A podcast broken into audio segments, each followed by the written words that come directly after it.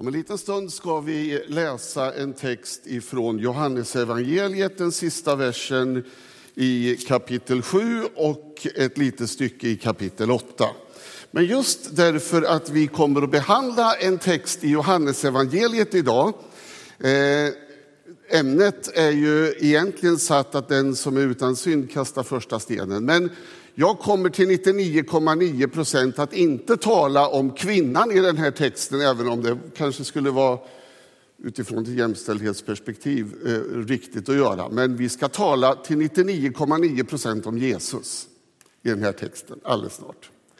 Men som lite introduktion vill jag nämna då att vi har ju 4 evangelier i Nya Testamentet. Och då är det 3 av de evangelierna som kallas de synoptiska evangelierna. Och det, synopsis står för ordet samsyn. Matteus, Markus, Lukas beskriver Jesu verksamhet på jorden väldigt mycket utifrån ett samlat perspektiv. Medan Johannes, som vi strax ska läsa ifrån, han skriver på ett annat sätt. Han berättar inte bara en del andra berättelser, utan han berättar berättelserna på ett annat sätt. Och därför har jag valt att kalla egentligen den här predikan Jesus i dialog. Därför att Johannesevangeliet handlar väldigt mycket om dialog. Och jag vill introducera dig innan texten till 3 perspektiv, både i den här texten men också i Johannes evangeliet kring Jesus. Det första jag vill säga det är att Jesus är en alldeles unik och spännande samtalspartner. Jesus hade och har tydligen väldigt lätt för mänskliga relationer och kontakter. De som han kommer att möta i den här texten vi läser, fariseer och skriftlärda, som tänkte i religiösa, konventionella termer, de var inte speciellt imponerade av att umgås med människor på deras hemmaplan. De religiösa människorna, de vill gärna ha ett distanserat förhållningssätt, gärna lite formellt, konventionellt och gärna med betoning på sin egen roll. Religion främjar nämligen inte nödvändigtvis mänskliga relationer. Jesus bröt med det här traditionella fromhetsmönstret. Jesus talar inte ens ett religiöst språk när man analyserar hur han formulerar sig.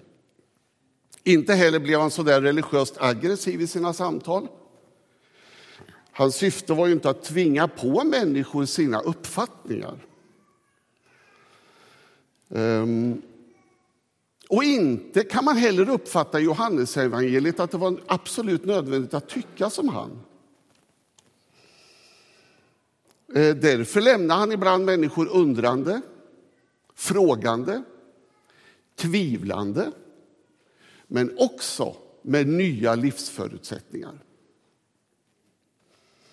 Utpräglade åsiktsmänniskor, de har väldigt svårt med den här attityden. Snart nog blir de aggressiva och vänder sig mot människor som inte låter sig övertygas. De har allt för ofta brist på personlig integritet. Ett annat perspektiv på Jesus som samtalspartner, det är att han var aldrig överlägsen eller påtvingande. Det kommer till uttryck i att Jesus talade inte till människor utan med människor. Det är då ju samtalet och dialogen uppstår. Jesus levde nämligen nära människors vardag. När Jesus förde samtal och levde i en dialog så var det inte det ett uttryck för en skrivbordsprodukt som hade växt fram i någon form av eget reflekterande. Jesus rörde sig fritt. Han rörde sig obehindrat i alla möjliga, och jag skulle säga omöjliga, miljöer. Jesus var dessutom inte speciellt titelsjuk. Så när man tilltalar honom mästare så blir han inte ett dugg imponerad. Ord som rabbi, Guds son eller mästare eller liknande gjorde inte att han helt plötsligt kände sig bekräftad. Det andra vi kan se i Johannesevangeliet är att Jesus är en fantastisk psykolog. Att Jesus var människokännare, det är väldigt uppenbart när man läser och reflekterar över texten i Johannesevangeliet. I det andra kapitlet i Johannes så står det: men själv anförtrodde sig Jesus inte åt dem, eftersom han kände dem alla och inte behövde höra någon vittna om människan. Han visste av sig själv vad som fanns i människan. Visserligen kunde människor känna sig utforskade. Och det finns ett antal exempel på att människor kände sig avslöjade av Jesus. Men de blev aldrig förrådda eller undervärderade av honom. Jesus kände människan genom sig själv, står det i Johannesevangeliets andra kapitel. Jesus är nämligen själva idealet för människan. Så mänsklig, så djupt mänsklig var Jesus och är Jesus. Det finns ingen som känner med dina drömmar om livet och är beredd att stödja det som Jesus. Det finns ingen som har en sån försonande hållning till våra brister som Jesus.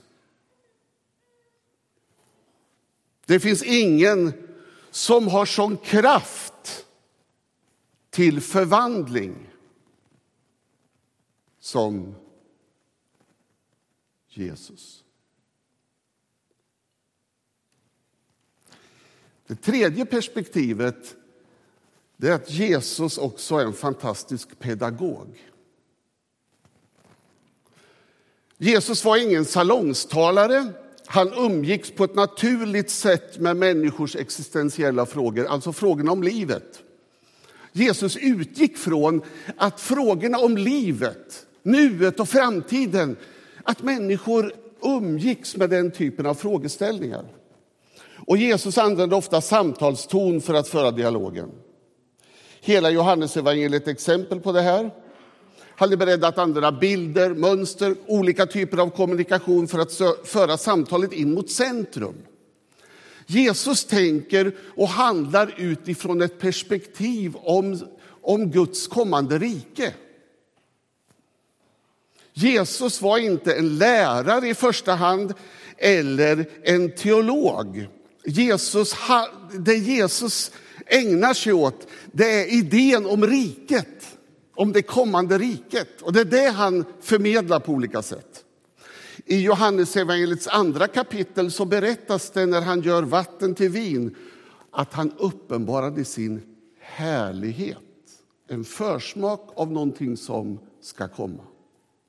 I det tredje kapitlet så för Jesus en dialog med Nikodemus. Och då står det i det tredje kapitlets... I någon av verserna mellan vers 1 till 12. Om ni inte tror när jag talar till er om det jordiska, hur ska ni då kunna tro när jag talar till er om det himmelska? Och i nästa kapitel för Jesus en dialog med den samariska kvinnan. Och Jesus säger, men den tid kommer, ja den är redan här, då alla sanna gudstillbedjare ska tillbe Fadern i ande och sanning. Ty så vill Fadern att man ska tillbe honom. Gud är ande, Och det som tillber honom måste tillbe i ande och sanning. En annan dimension än den rent mänskliga. Utifrån de här tre perspektiven på Jesu förhållningssätt som samtalspartner, som psykolog och som pedagog ska vi nu läsa den här texten i Johannesevangeliet, det 7:e kapitlets sista vers, som är sammanlänkad med kapitel 8. Alla gick hem och var och en till sitt, men Jesus gick till Olivberget. Tidigt på morgonen var han tillbaka i templet. Allt folket samlades kring honom och han satte sig ner och undervisade. De skriftlärda och fariseerna kom då dit med en kvinna som hade ertappats med äktenskapsbrott. De ställde henne framför honom och sa: Mästare, den här kvinnan togs på bar gärning när hon begick äktenskapsbrott. I lagen föreskriver Mose att sådana kvinnor ska stenas. Vad säger du? Detta sa de för att sätta honom på prov och få något att anklaga honom för. Men Jesus böjde sig ner och ritade på marken med fingret. När de envisades med sin fråga såg han upp och sa: Den av er som är fri från synd ska kasta första stenen på henne. Och han böjde sig ner igen och ritade på marken. När de hörde hans svar gick de därifrån en efter en, de äldste först, och han blev ensam kvar med kvinnan framför sig. Jesus såg upp och sa till kvinnan: Kvinna, vart tog du vägen? Var det ingen som dömde dig? Hon svarade: Nej, Herre. Jesus sa: Inte heller jag dömer dig, gå nu och synda inte mer. Väldigt koncentrerat, 4 reflektioner över texten. Det första: Jesus svarar inte på frågan.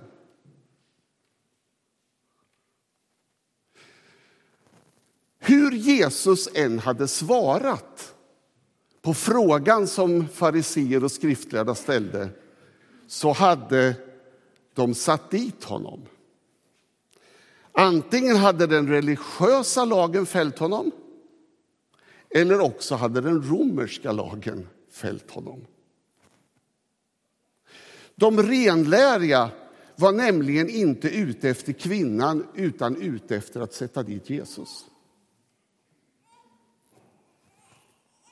Frågan är om vi måste ha svar på alla frågor.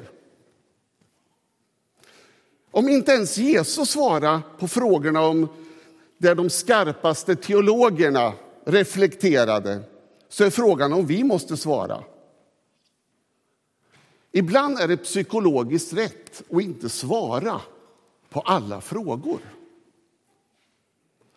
Framförallt att inte svara tvärsäkert och dömande.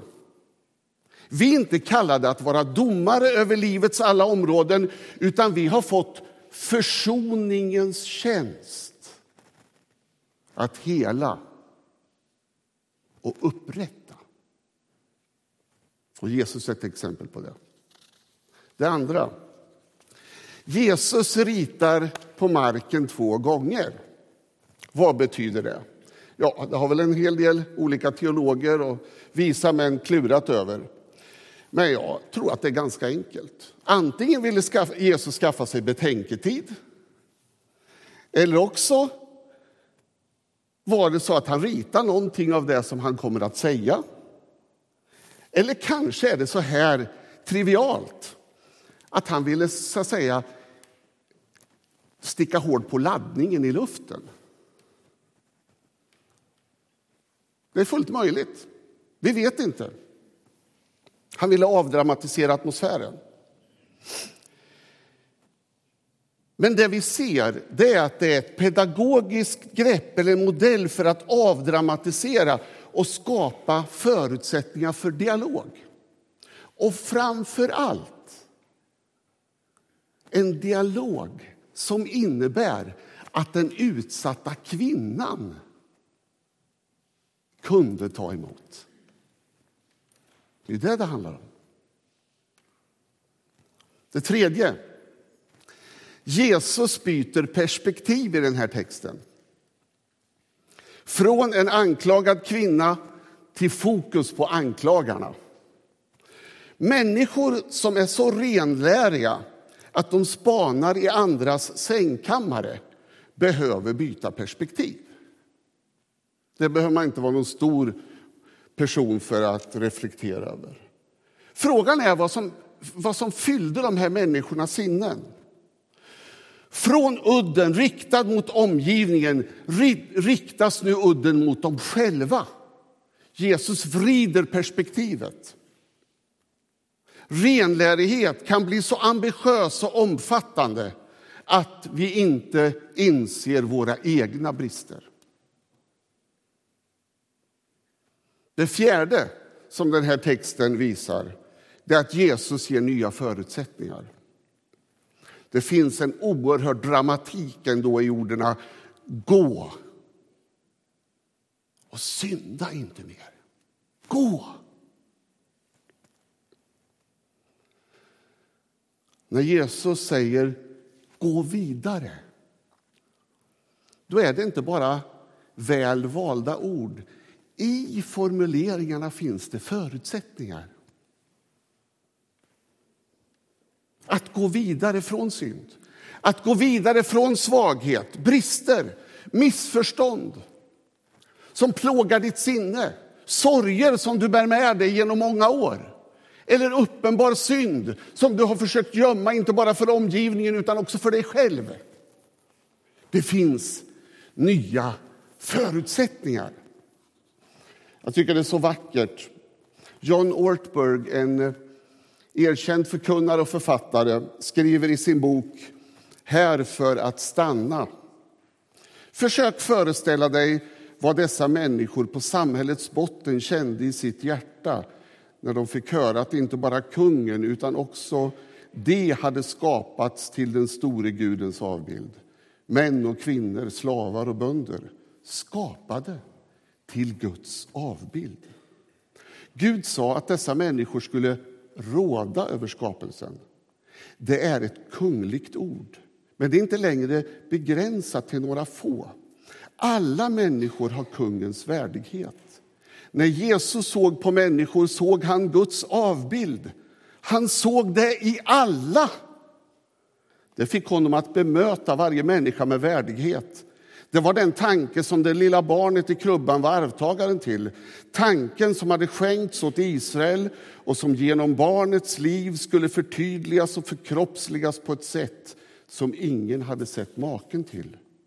Och vidare skriver han, begåvningen, styrka, intelligens och skönhet går att gradera. Men Martin Luther King säger, det finns inga grader i Guds avbild.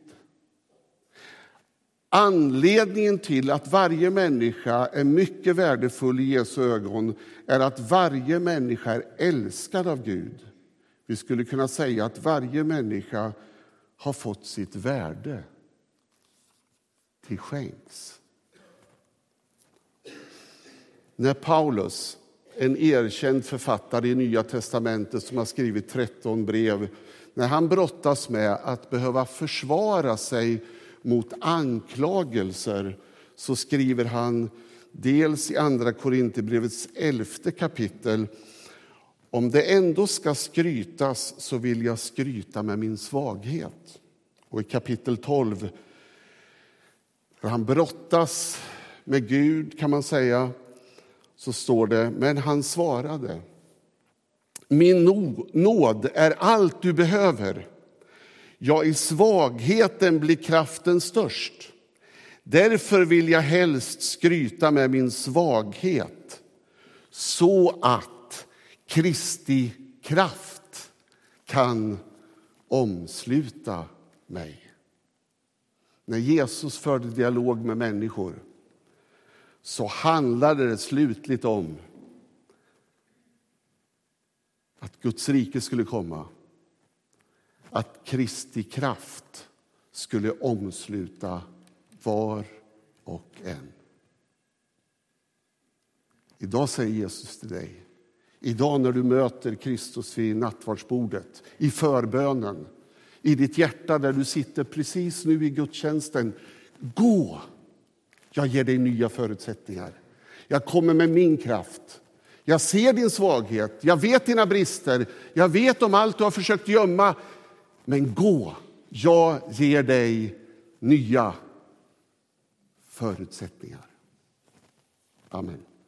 Herre, jag tackar dig för ditt ord, för att du gör det levande och du låter det bli kraftigt i våra liv. Jag ber, Herre, att du skulle möta oss på det individuella planet och det gemensamma planet i den här gudstjänsten. Vi ber om det i ditt namn. Du som är undrens Gud, du som är möjligheternas Gud, du som bryter ok, du som hjälper människor att lämna sorger och bedrövelser.